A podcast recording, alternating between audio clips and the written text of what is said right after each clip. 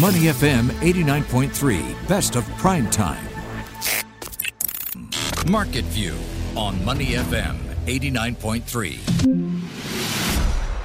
Thanks indeed for joining us on Market View and to give us some insights into market movements this week. We're joined by Audrey Goh, Head of Asset Allocation and Thematic Strategy, Standard Chartered Wealth Management. Hi, Audrey. Thanks for joining us today.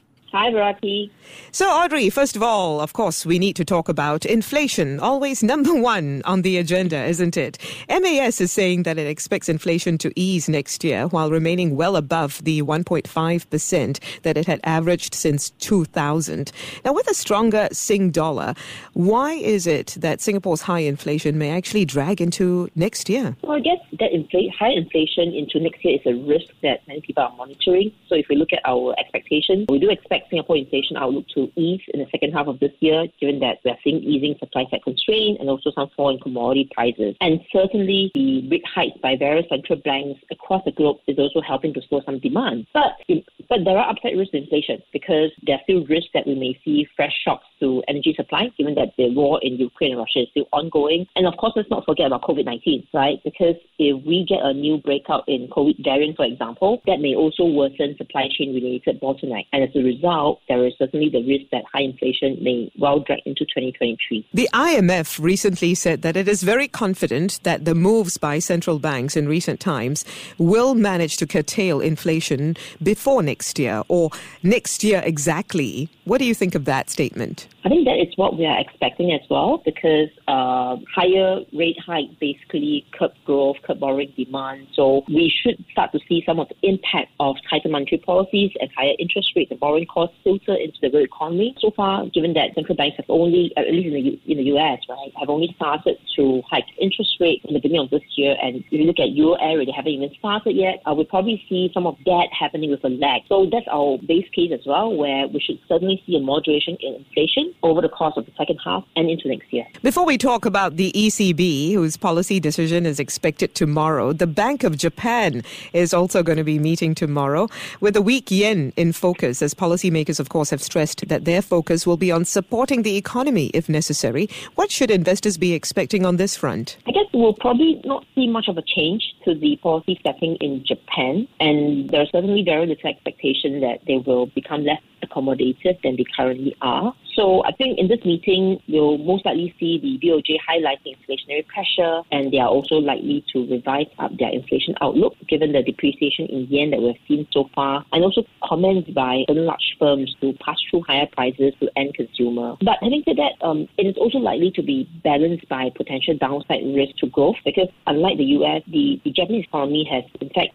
yet to return back to its pre-pandemic levels. And global economies, as we speak today, are also facing growing risk of a recession given increased hawkishness seen uh, by many central banks. And in Japan right now, there's also this rapid spread in COVID variant, which also points to potential downside risk to growth and yields, even as major central banks are under a lot of pressure today to hike interest rates to tame inflation. So at from a monetary perspective, from a yield curve control perspective, largely unchanged. And from a currency perspective, then uh, we do expect to see some yen rebound from here, given that in our view that it is actually quite oversold in the near term. Let's talk about the ECB. They are expected to hike rates tomorrow as well at their next policy meeting. The euro has firmed up this week ahead of the announcement. To what extent do you think they will be hawkish or will they be making other moves to avoid that hard landing that many seem so apprehensive about? I guess there are certainly supported, supporting factors for the ECB to lean hawkish. Uh, if you look at their inflation, it is at a record 8.6%, which is four times higher than their 2, 2, 2% target. Um, they are certainly also perceived to be behind the curve when it comes to rate normalization, where the Federal Reserve have already hiked by 150 basis points year to date so far, while the ECB have not even normalized in face of, you know, pretty high inflation. Um, but that being said, um, the ECB may well lean slightly cautious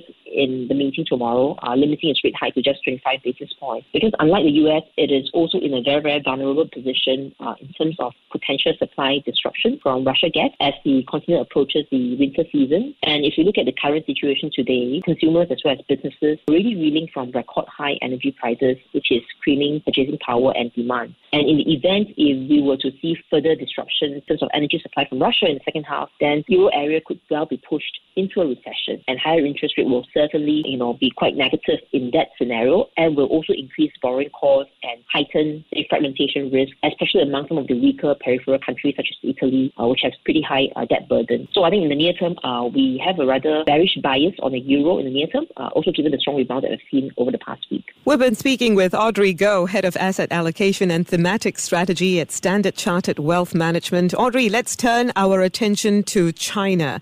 Now, Chinese banks would forfeit 4.6 billion US dollars of interest income from mortgages under a proposal to give home buyers in stalled projects a temporary payment holiday. And today, some suppliers to Chinese real estate developers are refusing to repay bank loans because of unpaid bills owed to them. This, of course, is a sign that the loan boycott that started with home buyers could spread, uh, right? And what can you tell us about the credit risk from the latest round of stress in the property sector and, of course, the Chinese economy as a whole? Think credit risk for most banks should be quite manageable. Um, if you look at the total affected uh, mortgage, it, it is less than 1% of bank total mortgage book, even as we expect this ratio to perhaps increase over time as we see construction house as well as mortgage suspension uh, grow from current levels. So uh, as a result of that, right, um, non-performing loans by banks is expected to rise, and that could certainly pose some downside risk to the overall profit outlook for Chinese banks this year. Having said that, the actual impact may be slightly milder than I expected because you mentioned about uh, payment holiday. Uh, mm. this may not, maybe in fact not be classified as a non-performing loan, which you know, according to some banks' definition, is loans which are overdue for between 60 to 90 days. And then furthermore, there are also increased chatters that we might see uh, more government intervention, for example, to you know uh, ensure project deliveries and perhaps for even some state-owned banks to continue funding some of these developers to help them complete their projects. So certainly these could all, in my opinion, uh, mitigate concerns about the impact of credit risk uh, in the Chinese property and banking sector and to the overall Chinese economy. All right. Thank you very much for that, Audrey. Audrey Goh, Head of Asset Allocation and Thematic Strategy at Standard Chartered Wealth Management. Thanks for joining us on Prime Time. Before acting on the information on Money FM, please consider if it's suitable for your own investment objectives, financial situation, and risk tolerance. To listen to more great interviews, download our podcasts at moneyfm893.sg or download our audio app. That's A W E D I O. Available on Google Play or the App Store.